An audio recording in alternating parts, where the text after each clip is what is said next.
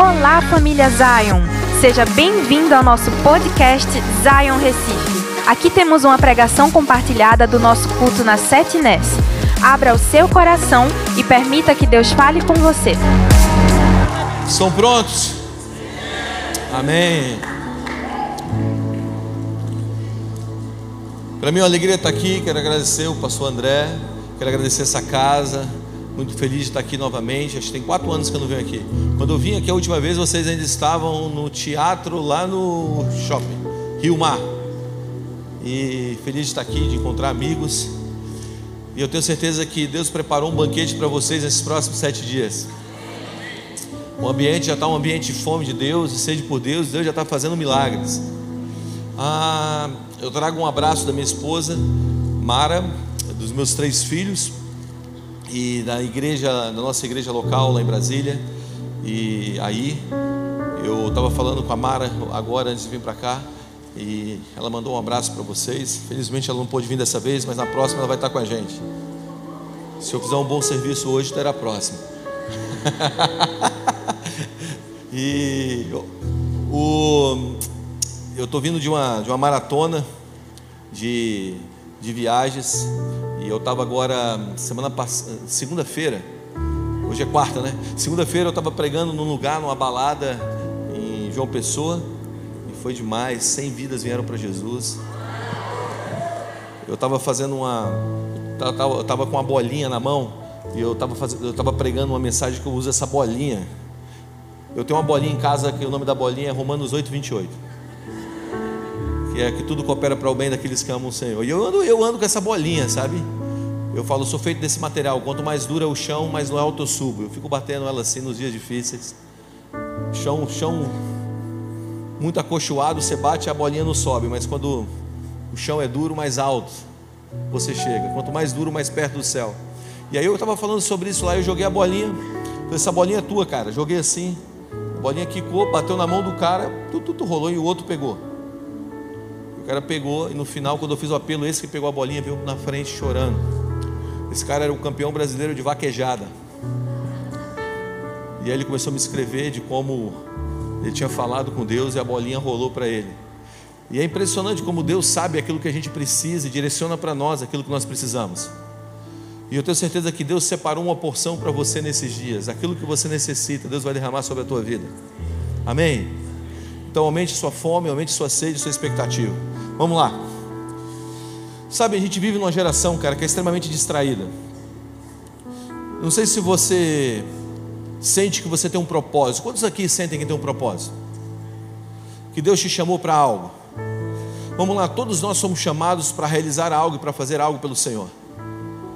Ninguém aqui não tem um destino em Deus. Todos nós temos um destino em Deus. E eu acredito que existem três razões, três razões para uma pessoa não, não, não viver um cumprimento de uma promessa na vida dela. Três razões básicas. Primeiro, negligência.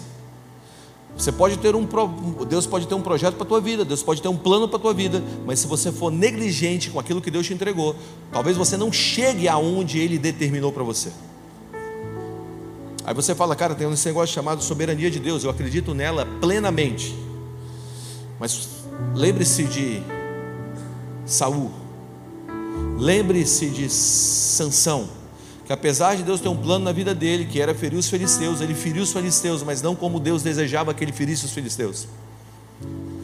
Ele até cumpriu um plano, mas de uma maneira que não era o desejo de Deus. Acaba o final da sua vida cego, sendo um escravo, andando em círculos, não é, esse certamente não era o plano de Deus para a vida dele. Por quê? Porque ele estava negligenciando, de alguma maneira ele negligenciou todo aquele dom que Deus deu a ele. A Bíblia fala claramente, 1 Timóteo capítulo 4, versículo 14: Não negligencie o dom que foi lhe dado, dado a vocês, dado a nós, por mensagem profética que foi posição das mãos do presbitério. A Bíblia também fala em Provérbios 18, 9, o seguinte: quem é negligente com seu trabalho, é irmão do destruidor. Então, de alguma maneira, a negligência, ela é um opositor no cumprimento de uma promessa. A segunda coisa que pode te levar no cumprimento de uma promessa é a falta de caráter. Você pode ter uma palavra de Deus, você pode receber de Deus, você pode ter um baita de um dom, mas se você não tiver caráter, o teu dom vai ser comprometido pela tua falta de caráter. A falta de caráter é algo que impede o crescimento de Deus ou daquilo que Deus tem para nós. Sabe? Eu falo o seguinte, lá em Lucas capítulo 16, versículo 10: Quem é fiel no pouco, também é fiel no muito. Quem é desonesto no pouco, também é desonesto no muito. Assim, se você não, não forem dignos de confiança, de lidar com as riquezas de origem, de origem desse mundo ímpio, quem vos confiará as verdadeiras riquezas? Ou as riquezas que eu tenho para vocês? Bíblia fala também em Provérbios capítulo 10, versículo 9: quem anda com integridade anda com segurança. Então, de alguma maneira, ele está dizendo: olha só, você precisa ser fiel àquilo que eu te confiei, ok? E a terceira, que é o que eu quero grifar nessa noite, para a gente começar a entrar na mensagem em si, a terceira coisa que se torna um opositor do cumprimento da promessa na vida de alguém é a distração. É você viver distraído. A distração não é pecado. Mas a distração ela te conecta com o pecado. A, a, a, distração é como a Dalila. Dalila não era o inimigo, mas Dalila conectou Sansão com seu inimigo. Então, de alguma maneira, eu vejo que tem pessoas que têm promessas, mas elas vivem distraídas. Elas vivem perdidas. E o que seria a distração? A distração seria não focar naquilo que é o primordial. O que é distração? A distração é manter o foco naquilo que é periférico. Eu vi um estudo, um estudo de 2005, que, e esse estudo de 2005 diz o seguinte: uma pesquisa, que em média uma pessoa é interrompida a cada oito minutos, isso significa que a cada oito horas ela foi interrompida 60 vezes. Então a duração em média de cada interrupção é de cinco minutos. Isso seria cinco horas de distração a cada oito horas. E a coisa pior, olha isso aqui. Se levarmos em consideração que uma pessoa leva de 10 a 15 minutos para voltar o seu foco para algo que ela estava fazendo, ou voltar o seu foco para aquilo que era essencial, isso nos mostra que, que nunca a pessoa está concentrada em nada. Nós estamos vivendo uma geração extremamente distraída. Então eu volto a repetir, apesar da distração não ser um pecado, a distração talvez roube um propósito de Deus na tua vida. E o que seria distração? Distração é muitas vezes, ela vem muitas vezes vestida de um ego camuflado, da necessidade de priorizar aquilo que não me mantém na vitrine, e não priorizar aquilo que realmente Deus tem para mim. A distração vem pela urgência do que temos que fazer, e não pela significância do que realmente somos chamados a realizar. Então entenda algo: a distração nos conecta com o inimigo. O que Deus quer para a gente nesses dias? Deus quer que a gente volte o foco para aquilo que é essencial. E o que é a coisa mais essencial na tua vida? Diga Deus. O problema é que nós estamos focados em um ministério, nós estamos focados em nosso trabalho, nós estamos focados até em fazer uma boa família, tudo isso é muito bom, mas tudo isso precisa vir de uma origem, precisa vir de uma conexão, precisa vir de um lugar do conhecimento de Deus. E o que eu quero que você, eu quero enfatizar nessa noite aqui, você está no início de um ano, de início de mais um ano na tua vida, cara. Deus está te dando a oportunidade de você respirar mais um ano. Deus está tá te dando a oportunidade de você viver mais um ano. Mas Deus quer trazer a sua atenção para um lugar, que é o lugar de quem Ele é, do conhecimento dEle. A Dado Tozer diz o seguinte: a primeira coisa que te vem à mente quando você pensa sobre Deus é a coisa mais importante a seu respeito. A primeira coisa que te vem à mente quando você pensa sobre Deus é a coisa mais importante a seu respeito. O que significa? Olha para mim. O que significa? Significa que a maneira que você vê Deus já está afetando a sua própria vida. Porque a maneira como nós vemos Deus define a nossa maneira que pensamos. Mas a maneira que nós entendemos Deus é a maneira como nós o representamos. Se nós entendemos Deus, ou se, ou, ou se nós definimos Deus de uma maneira errada, ou se nós entendemos Deus de uma maneira errada, representaremos Ele de uma maneira errada. Por isso o conhecimento de Deus está afetando a sua história. Cara, quando você enxerga um Deus que é um Deus mal, zangado, que está tocando, que está jogando raios do trono para a terra, certamente a tua maneira de comunicação desse Deus será dessa maneira. Então nós precisamos ter uma definição de Deus da maneira correta. A Bíblia fala lá em Oséias, Oséias capítulo 4, ou melhor, capítulo 6, versículo 3. Então conheçamos e prossigamos em conhecer o Senhor. A sua saída é como a alva, é certa, e ele nos virá como chuva, como chuva serôdia que rega a terra. Olha o que ele está dizendo: conheçamos e prossigamos em conhecer a Deus. O conhecimento de Deus aqui não é um conhecimento estático, é um conhecimento dinâmico. O teu conhecimento de Deus no ano passado, 2022, precisa se alargar ainda maior, mais, a, a, a aumentar ainda mais para 2023. Então é como se você estivesse subindo uma escada. Você pisa no primeiro degrau, você conheceu Deus, Deus te trouxe uma revelação de quem Ele é. Mas agora você anda para um segundo degrau, que você se aprofunda nessa revelação de quem Ele é, e de repente você amplia essa revelação no terceiro degrau, e você deve conhecer e prosseguir em conhecer o Senhor. A religião, de alguma maneira, ela tenta engessar Deus de uma única forma, de uma única ação, de uma única maneira, ao qual Ele se move. Mas você vai ver Jesus agindo de diversas formas no seu ministério. Sim, sim, sempre debaixo dos mesmos princípios. Mas o que eu quero propor para você é que Deus te chamou para um conhecer progressivo de quem Ele é, para um conhecer dinâmico de quem Ele é. A Bíblia diz que nós fomos chamados para andar de glória em glória. Isso é possível através desse conhecimento. Agora, Oséias capítulo 4, versículo 6 diz o seguinte: O meu povo está sendo destruído porque ele falta. Falta o quê? Sabe, o povo não está sendo destruído por causa do pecado, apesar do pecado ser ruim. O povo não está sendo destruído por causa do, do diabo, apesar do diabo ser ruim. O povo está sendo destruído porque ele falta conhecimento. Agora, não sei se você sabe, a palavra conhecimento no hebraico é a palavra luz.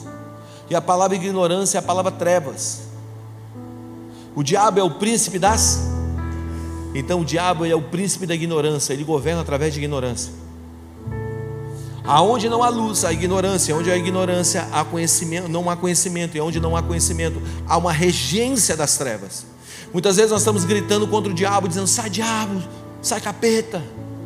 O que a gente precisa, na verdade, é entrar no conhecimento de Deus, porque nós, quando entramos no conhecimento de Deus, as trevas são dispersadas. Mateus capítulo 28, versículo 18 diz que toda autoridade foi dada a Ele nos céus e na terra. Jesus tem toda a autoridade. Então, de alguma maneira, quando nós entramos no conhecimento de Deus, nós vemos as trevas sendo dispersadas. Mais do que grito contra as trevas, nós precisamos do conhecimento de Deus, porque onde Jesus é entronizado, onde o conhecimento dele chega, todos os poderes das trevas precisam se dobrar. Se nós não entramos no conhecimento de Deus, nós temos hoje, nós temos então um estilo de guerra através de gritos. Mas se nós entramos no conhecimento de Deus, nós temos um estilo de guerra através de revelação.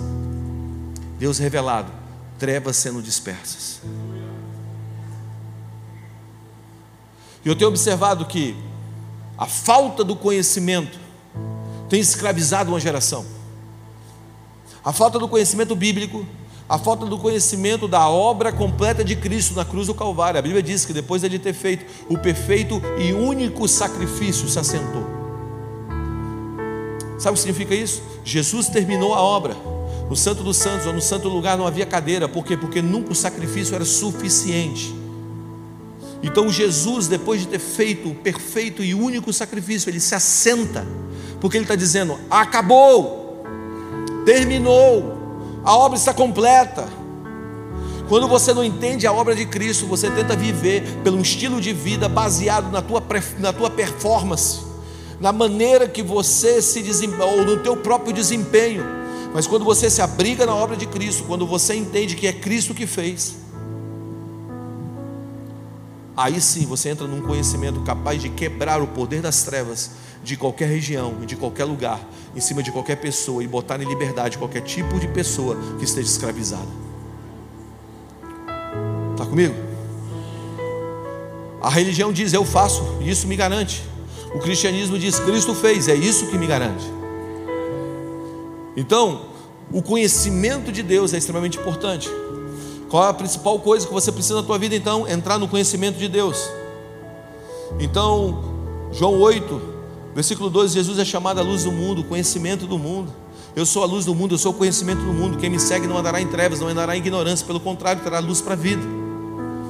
Isaías capítulo 9, versículo 2 diz o seguinte: O povo que andava em trevas, andava em ignorância, viu grande luz, conhecimento, e sobre os habitantes da região da sombra da morte resplandeceu a luz, o conhecimento. O conhecimento de Deus é a coisa mais importante da tua vida, não ande distraído. Deixa eu tentar te explicar isso de uma maneira mais clara para nós mergulharmos ainda mais fundo. Deus não quer que você vá atrás de algo, Deus quer que você vá atrás de alguém. Um dia, um dia depois de um culto lá na nossa igreja, a minha filha, minha filha, hoje oficialmente eu tenho uma adolescente em casa, ela tem 15 anos. E a gente estava indo embora, estava indo embora do culto. E aí a gente entrou no carro e a Isabela virou para mim e falou assim: "Pai, perdi meu celular". Quantos aqui tem um adolescente em casa? Cara, se você, se você tem um adolescente em casa, teu adolescente, teu filho, adolescente, fala que ele perdeu um celular, na verdade ele perdeu uma parte do corpo. Pai, perdi meu braço, perdi minha perna, virei, virei um saci. Porque eu perdi o meu celular. E a gente voltou para dentro do prédio da igreja, a gente está revirando as cadeiras e nada de achar. 40 minutos depois, 40 minutos quase, cara, a gente procurando o celular. Eu falei, Bela, vamos embora. Alguém levou teu celular. A gente já tinha botado o rastreador, o celular estava sem bateria. Aí alguém disse assim: Guga, eu sei o celular da, da, da, Isabela. Eu falei, mano, depois de 40 minutos você fala isso para mim. Me diz onde está, está com o seu sobrinho, o Gabriel. Aí eu parei de procurar o celular e comecei a procurar o Gabriel. Aí descobri que o Gabriel estava na casa dele. Consegui falar com ele, ele falou: Não, o celular está aqui comigo, tio. Eu peguei o carro e fui dirigindo para a casa do meu irmão para pegar o celular da Isabela que estava com meu sobrinho. E quando eu estava dirigindo, o Senhor começou a falar comigo: Guga, as pessoas estão indo atrás da paz, as pessoas estão indo atrás de encontrar uma família, as pessoas estão indo atrás de encontrar liberdade, as pessoas estão buscando amor, mas na verdade você precisa de parar de buscar as coisas e buscar alguém, porque há dois mil anos atrás eu morri na cruz e eu conquistei tudo isso. Então não é alguém, ou melhor, não é uma coisa, é alguém. Você está entendendo? Muitas vezes nós estamos atrás das coisas, estamos esquecendo que aquilo que é aquele que é o principal. Porque quando nós nos voltamos para Deus, existe um pacote que vem com Deus. Está aí? Então, nosso grande objetivo é entrar nesse conhecimento de Deus. Eu entendi então que nós precisamos entrar no conhecimento de Deus. E como eu entro no conhecimento de Deus? A Bíblia diz claramente que existe um homem que representou Deus de uma maneira exata e o nome dele é Jesus Cristo. Então, se você quer entrar no conhecimento de Deus, você precisa se virar a Jesus. A Bíblia diz que Jesus só fazia o que viu o Pai fazer. Então, Jesus é a perfeita imagem de Deus. Alguém disse: tudo que você pensa sobre Deus que você não encontra em Jesus, você deve questionar, porque Jesus é a perfeita imagem de Deus. Tá aí? Você pode gostar, cara, de Elias, você pode gostar de Davi, você pode, a, a, a, assim, ficar colado com todos esses caras do Velho Testamento, até do Novo Testamento. Mas só existe uma pessoa que representa Deus na sua forma exata. O nome dele é Jesus Cristo. Quando nós olhamos para Jesus, nós vemos o Pai. Aquele que me vê, vê o Pai. Aquele que enxerga Cristo, enxerga o Pai. Então Deus foi revelado na maneira exata em Jesus Cristo. Quando o Verbo se fez carne e habitou no meio de nós, quando o Emanuel chegou. Qualquer tipo de teorização sobre o que Deus era, ou como ele se parecia, o que ele gostava, ou como ele se movia, deixou de ser abstrata e se tornou concreta. Porque quando você vê Jesus, você vê Deus. Jesus é Deus. O que eu sei como eu sei que, que Deus gosta de algo quando eu olho para Jesus e vejo que Ele gosta daquilo? O que eu sei, como eu sei que Deus se importa com algo quando eu olho para Jesus e vejo com que Ele se importa? Agora eu entendo que Deus se importa, porque Deus se revelou na maneira exata em Jesus. Então eu entendi, Guga, eu tenho que buscar a revelação, eu tenho que largar de ser distraído, buscar a revelação de Deus. A revelação de Deus é encontrada em Jesus. Agora, como eu conheço Jesus? Como eu entro nesse conhecimento de Cristo? Como eu entro nesse conhecimento desse Deus que deve ser a primeira coisa na minha vida? Eu quero te dar três chaves aqui para você mergulhar nesse conhecimento de Deus. Número um, Você entra no conhecimento de Deus através de uma revelação. Diga revelação. A Bíblia fala que ele foi revelado a nós. A revelação é algo dado por Deus. Os pastores chegaram até Jesus por uma revelação. Anjos desceram dos céus e cantaram aos nas alturas, aos nas alturas nasceu o Filho de Deus. Na cidade de Davi. Aquilo era uma revelação. Ok? O que eu quero, o que, eu quero que você entenda. Muitas vezes Deus se revela a nós. Eu estava agora em Israel estava com uma caravana, levei uma caravana de, de empresários e líderes, e, e, um dia eu fui, eu tô, eu tô montando um pequeno museu. Então eu gosto de comprar esses, esses negócios históricos, né? E aí eu tenho, aí tem uma loja em Israel que é uma loja especializada nisso, segura para poder comprar. E aí eu fui nessa loja, eu e Mara, minha esposa, chegou nessa loja no último dia, e quando eu cheguei, eu fui encontrar um cara chamado Zac. Quem é o Zac? O Zac era o dono dessa loja. E eu cheguei para poder, cheguei lá, eu fiquei esperando uns 15 minutos para ele chegar, ele chegou, abriu a loja e nós só tínhamos trocado mensagem, então eu não conhecia ele pessoalmente.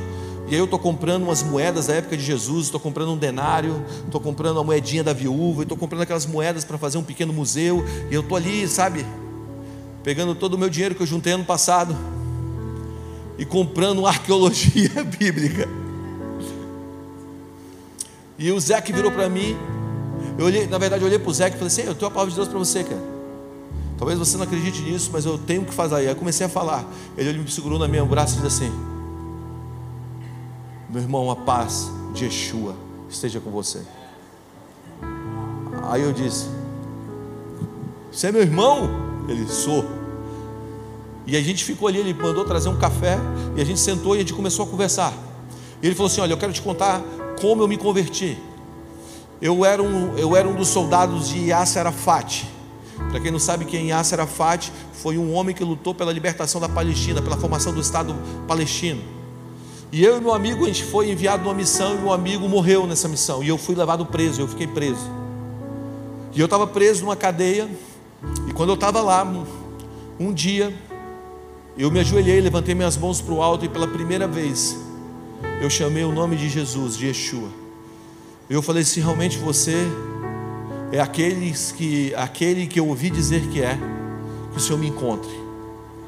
E as cadeias, e a, e a, e a, a parede da cadeia começou a se abrir. Um homem apareceu e disse: Você me chamou, eu estou aqui, meu nome é Jesus. Aquele dia eu ajoelhei e entreguei minha vida a Jesus. Eu comecei a abrir igrejas no Iraque. E ele começou a falar: e hoje eu tenho esse negócio aqui, esse negócio aqui sustenta o movimento missionário para esses lugares. Aí eu falei: traz o resto dos meus cartões. Vamos patrocinar o movimento missionário no Oriente Médio. Mas de alguma maneira ele teve um encontro com Jesus de uma maneira sobrenatural, uma revelação. Sabe? E ele começou a me contar as inúmeras histórias de pessoas que eram mandadas para a igreja dele de uma maneira sobrenatural. Um grupo de pessoas sentado no redor de uma fogueira, um homem saiu do meio do fogo e só um deles viu esse homem. Ele, ele saiu do meio do fogo e disse: Eu sou Jesus. Vai para esse endereço e a pessoa vai te explicar realmente quem eu sou. Ia para a igreja dele. Sabe, o meu pai foi encontrado soberano, de uma maneira soberana. Meu pai era um, era um católico apostólico romano praticante. E um dia ele chegou, um fazendeiro chegou de casa, chegou em casa depois de um tempo na fazenda vendendo as fazendas. Ele chegou, minha mãe tinha seis a sete meses que tinha se convertido. Ele tomou um banho, sentou na sala. Minha mãe estava orando por ele esses últimos, esses sete meses. Uma luz entrou da janela, bateu no peito dele, ele caiu no chão. Uma voz saiu do meio da, da, da luz dizendo: O vento sopra onde quer, não sabe para onde vai nem para onde vem. Assim é todo aquele que é nascido do Espírito. Ele foi batizado no Espírito Santo, começou a falar em línguas sem nunca ter ido na igreja. Aí no domingo ele foi para a igreja, só que a igreja que minha mãe tinha se convertido era uma igreja batista tradicional. O meu background é batista, eu estudei em seminário batista. E aí ele foi para essa igreja batista tradicional, chegou na igreja batista tradicional, no meio do louvor, quebra a minha vida e faz-a de novo. Ele começa a falar em línguas. Aí o pastor falou para ele: Ó, você está num nível muito hard, vai embora daqui. E mandou ele embora. Sabe, por revelação. Escuta o que eu vou te dizer. Revelação, ela te ensina, ela te ensina a conhecer os caminhos de Deus. Olha o que eu vou te dizer aqui, cara. Você se lembra do primeiro milagre? Quantos aqui lembram do primeiro milagre? primeiro milagre foi de Jesus transformando a água em vinho.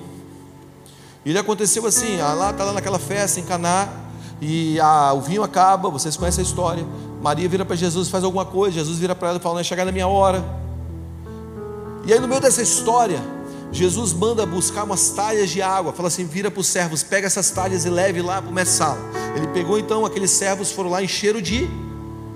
de quê? E quando eles chegaram até aquele homem, aquele homem que provava o vinho, e quando eles colocaram o que tinha lá dentro? Vinho. Olha que interessante. Todo mundo bebeu o vinho. Todo mundo experimentou da unção, do milagre daquela noite, ou daquele dia, ou daquela manhã, ou daquela tarde. Mas só quem carregou as talhas sabia que aquilo ali era água. Eu não sei você, mas eu não quero ser aquele que bebe o vinho. Eu quero ser aquele que carrega as talhas.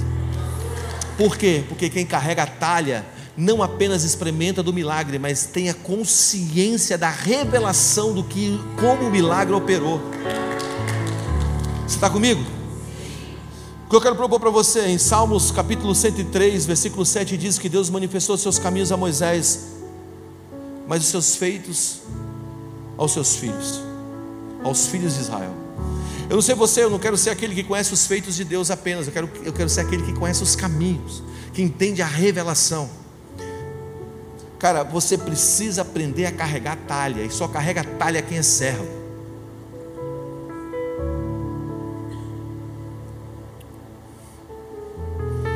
Quem entra em revelação é aquele que serve. Você pode ser abençoado nessa noite e não entender nada ainda do que Deus, quem Deus é ou como Deus se move. Você está dizendo, Guga, que eu posso ser abençoado sem conhecer Deus? Sim, você pode.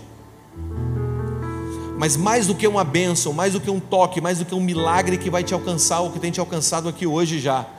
Mais do que isso, Deus está te chamando para uma caminhada de conhecimento de Deus. Está aí? Conhecimento, porque Ele te conhece. Ele te conhece de verdade. Eu estava pregando numa conferência em outubro do ano passado. E no meio da conferência, quando eu estava pregando, eu comecei a ouvir um assobio no meu ouvido. Eu estou ouvindo um assobio, um assobio. Aí eu estou pregando, de repente eu paro de pregar e começa a subir assim.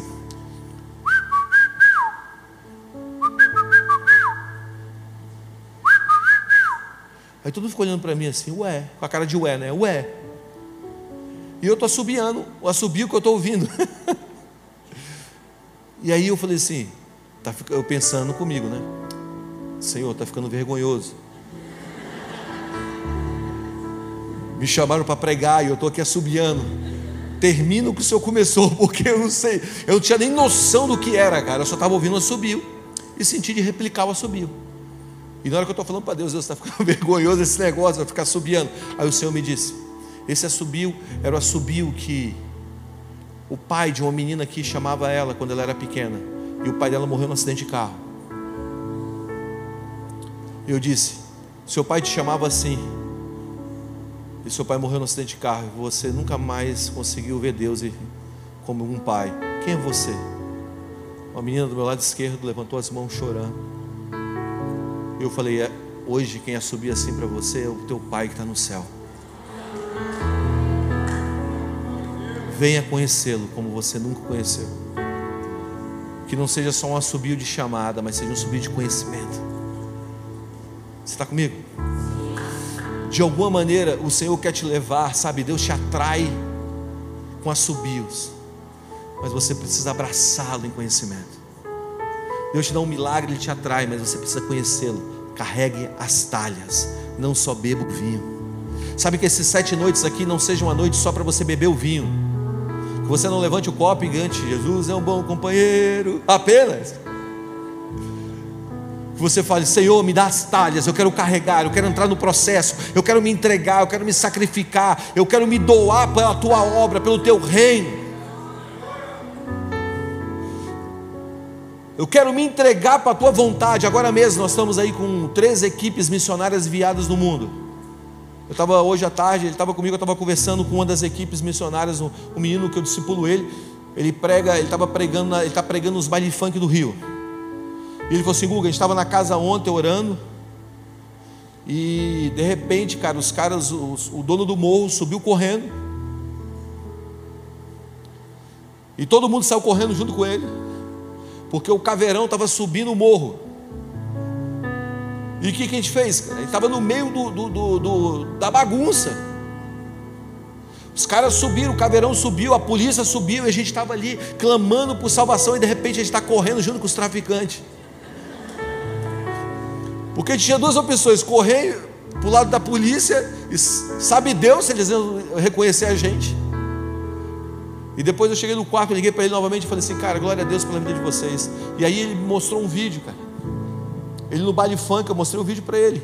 Ele no baile funk, dizendo assim: irmão, eu vim aqui para falar de Jesus Cristo. Ele é o Senhor da sua vida. Os caras baixando os fuzil, nego tirando o boné. E no final ele falou: Vamos todo mundo aqui mandar o Pai Nosso. O baile funk inteiro, Pai Nosso que está no céu. Tudo filho desviado de crente. Véio. Pai Nosso que está no céu, santificado seja o vosso nome. Aí cheguei no hotel agora novamente. Liguei para outro grupo missionário. Os caras falando, cara, a gente está indo para a ilha aonde Deus esqueceu. Existe uma ilha na Venezuela, que é o lugar por onde Colombo chegou. E, tá, e, lá essa ilha é a ilha onde Deus esqueceu. Todo mundo, todo mundo diz, Deus esqueceu da gente. Eles estão indo para abrir a primeira igreja dessa ilha.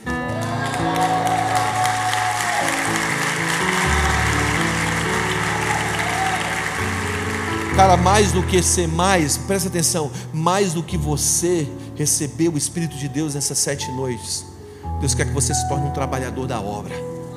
Deus quer que você carregue a talha, as talhas. Que Deus quer que você chegue para o teu líder, cara, para o teu pastor, para o André, sabe, dizer assim: Pastor, estou aqui disponível. O que, que é para fazer? Deixa eu carregar as talhas. Eu não quero apenas conhecer os feitos de Deus, eu quero conhecer os caminhos dele. Eu quero ter a consciência do milagre. Eu quero ter a consciência de como Deus opera. Está aí? Segunda coisa, segunda maneira, é por fé na palavra. Diga fé na palavra. Como eu conheço Jesus? Pela fé na palavra. Fé no que está escrito. Você lembra o caminho de Emaús? No caminho de Emaús, cara, Jesus ressuscita e começa a andar com, com os discípulos no caminho de Emaús. Os caras estão andando com Jesus e eles não reconhecem Jesus. E Jesus está conversando com eles assim: O que está acontecendo? Cara, você é um forasteiro? Um homem que era o libertador, aquele que a gente acreditava que libertaria Israel, ele morreu. Aí Jesus começa a fazer algo muito interessante. Jesus diz o seguinte: Mas não está escrito. E Jesus começa a citar os textos messiânicos da sua morte e da sua ressurreição. Não estava escrito que esse cara não ia entregar a vida, ele não ia voltar. O que Jesus estava querendo dizer? Se vocês não acreditarem no que está escrito, quando aquilo que tiver revelado diante de você, vocês não vão reconhecer. Se vocês não acreditam no que está escrito, quando algo é revelado andar com vocês, vocês não irão reconhecer. Você está aí? Não adianta, cara, você querer viver um sobrenatural sem antes se fundamentar naquilo que está escrito. Está escrito. Ame a palavra, viva pela palavra, ande pela palavra. Se você não perceber o que a palavra diz ao teu respeito, você nunca vai conseguir viver de verdade. Você vai ser uma peneira. Você recebe algo sobrenatural escorre. Por quê? Porque quando você mantém a palavra no coração, quando você mantém a palavra na mente, você cria um odre, você cria uma estrutura para receber o que Deus tem. Percebe? Quando Deus está falando contigo, e você está pegando a palavra, peguei a palavra, essa palavra é minha. Agora aquilo ali se torna um recipiente para que Deus encha.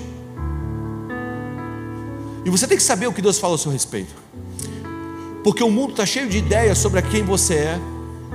Ele está tentando dizer aquilo que você sente. Ele está tentando dizer o gênero, pseudo-gênero que você tem. Ele está querendo dizer qual é a sua sexualidade. Ele está querendo dizer como você se comporta. O mundo está cheio de ideias e convicções sobre você. Mas o que é verdade sobre a tua vida é o que a palavra diz.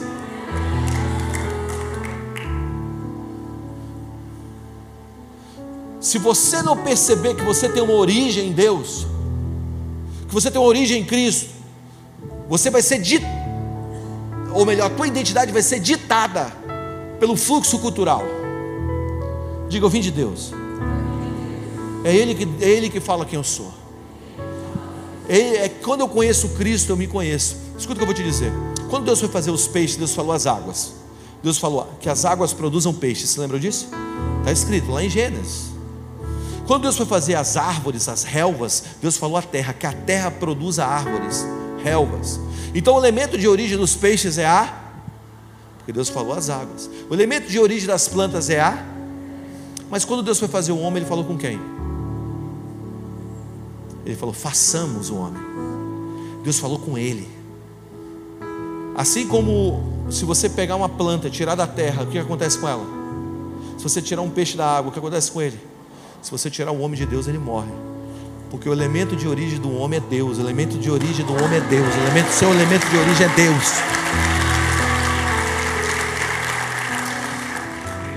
Então você tem que perceber, cara, que você se torna um conhecedor de Deus e um conhecedor de si próprio quando você se volta à palavra. E olha o que a palavra diz a seu respeito. Deixa eu ler alguns versículos. Em 2 Coríntios capítulo 5, versículo 17 diz que você é uma nova criatura. Em Efésios 4, 24 diz que você foi criado em verdade, justiça e santidade. Em Romanos 5, 26 diz que você é um filho de Deus. Em Romanos 8,16 diz que eu sou um filho de Deus. Nos versículos 17 e 18 diz que nós somos cordeiros em Cristo Jesus. Em Apocalipse 5,10 diz que eu sou reino e sacerdote para a glória de Deus. Em 2 Coríntios 5,21 diz que você é justiça de Deus em Cristo Jesus. Em Deuteronômio 28,8 diz que eu sou abençoado em todas as coisas e onde eu ponho a minha mão eu prospero.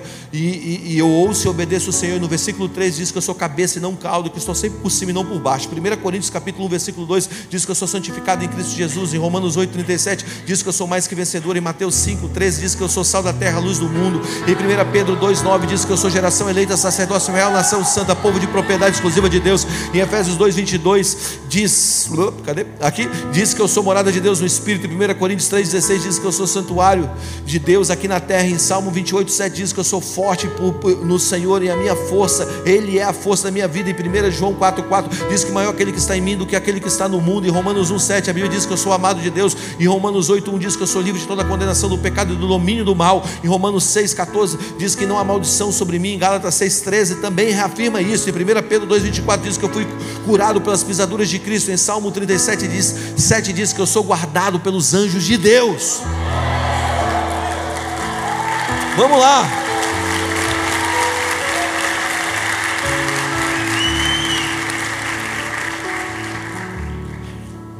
Você precisa perceber algo que a palavra precisa sustentar a tua história.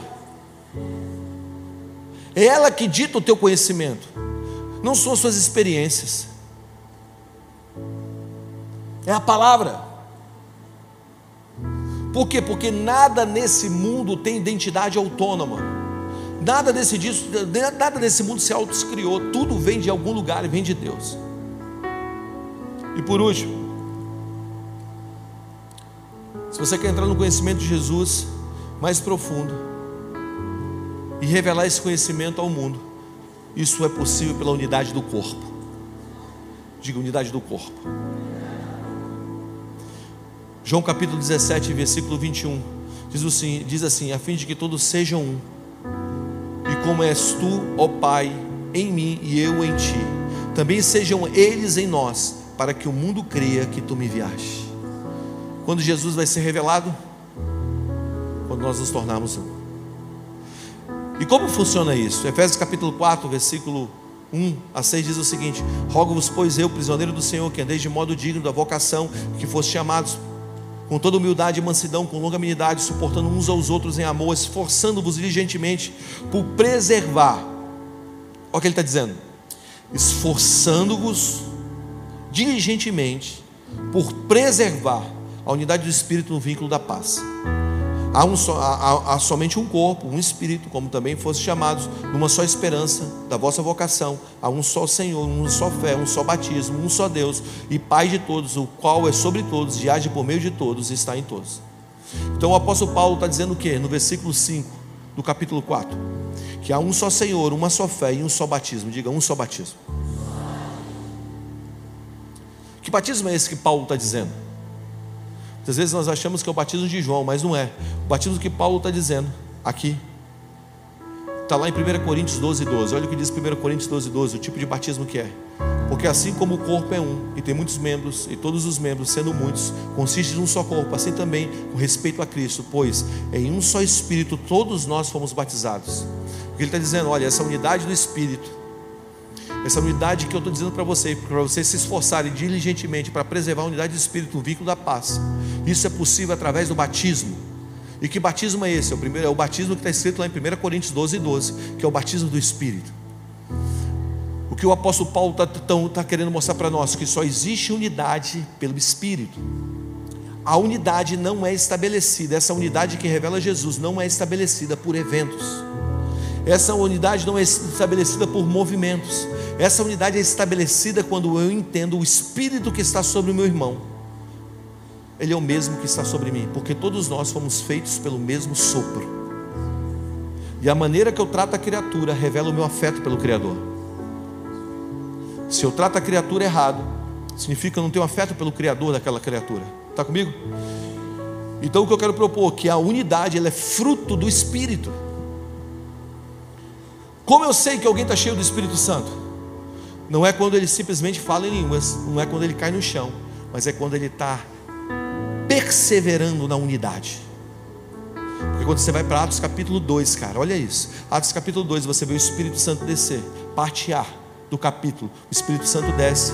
Línguas são distribuídas, mas a parte B do capítulo diz o seguinte: perseveravam na doutrina dos apóstolos, na comunhão e no partir do pão. Então, o mover do Espírito traz uma perseverança na palavra e na unidade. Então, como eu leio um homem cheio do Espírito Santo, eu leio um homem cheio do Espírito Santo, quando de alguma maneira ele está cheio, quando ele está batizado no Espírito, quando eu sei que ele está batizado no Espírito, quando ele está preservando a unidade.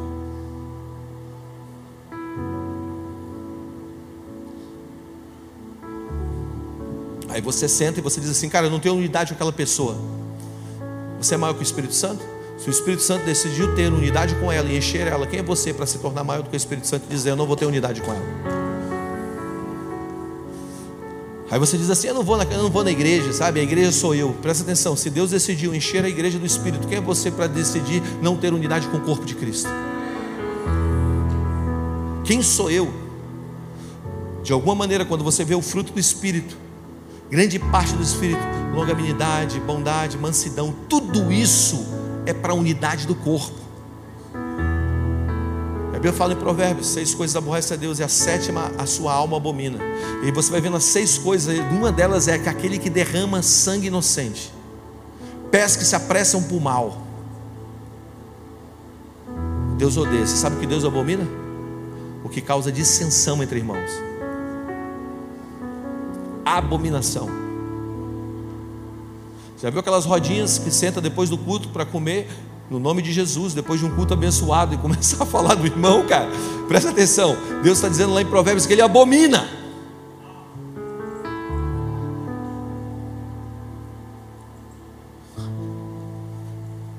É o que está escrito. Então, como eu posso não ter unidade com o irmão, sendo que o Espírito Santo decidiu ter?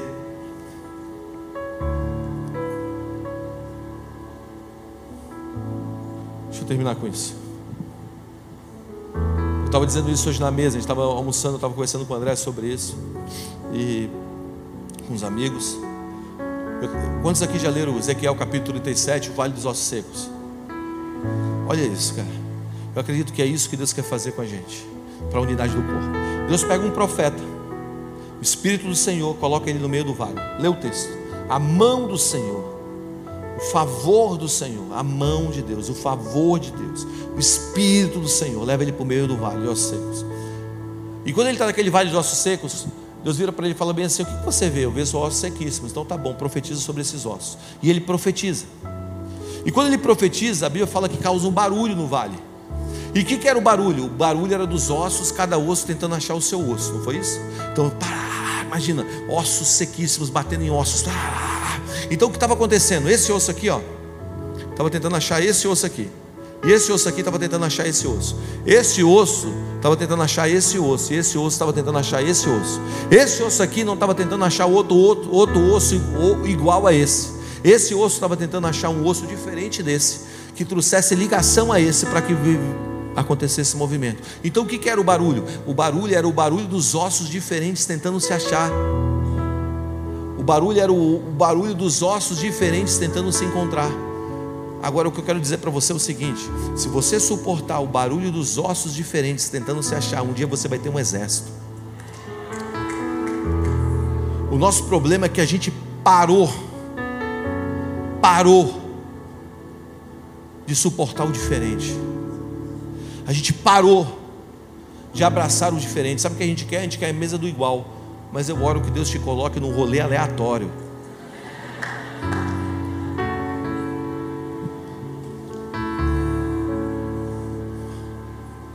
Mano, eu odeio aquele cara, porque aquele cara tem uma teologia diferente da minha. Para. Para. Deus nos chamou para suportar o barulho dos diferentes, porque aí sim Cristo vai ser revelado. Está aí? Sabe, eu, eu sou casado há 18 anos, com a mesma mulher, tá? E tem que falar isso hoje, cara, tá, o mundo tá louco. E a Mara, é, assim, é muito diferente de mim, cara. É muito diferente. E um dia eu estava perguntando para Deus, Deus, como é que é esse negócio? Deus falou bem assim para mim: a união de dois diferentes gera um terceiro. Quando você bota dois iguais, dois iguais não tem o poder de gerar um terceiro. São dois diferentes que geram um terceiro. Crescer e multiplicar é junção de dois e dois diferentes, são dois iguais. Quando você senta na mesa do igual, você pode ter o presente, mas a mesa do futuro, o relacionamento do futuro, a inovação tem a ver com dois diferentes sentando.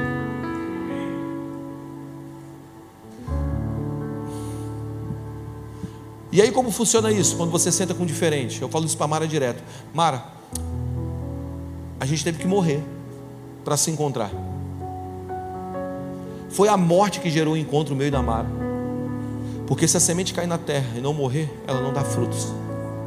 Então, tanto de mim dentro dela foi o tanto que ela deixou morrer, foi o tanto que eu deixei morrer dentro de mim para que ela nascesse dentro de mim. E o tanto de mim que existe dentro dela foi o tanto que ela deixou morrer dentro dela para que eu nascesse dentro dela. Porque quando eu morri, eu nasci. Sabe qual é o teu problema? Você está sozinho, é porque você está querendo gente igual. Você chega na igreja, essa igreja aqui não é igual a eu. Quem diz que Deus quer que você fique na igreja que é igual a você? Deus quer que você sente na igreja para servir. E vai morrer mesmo.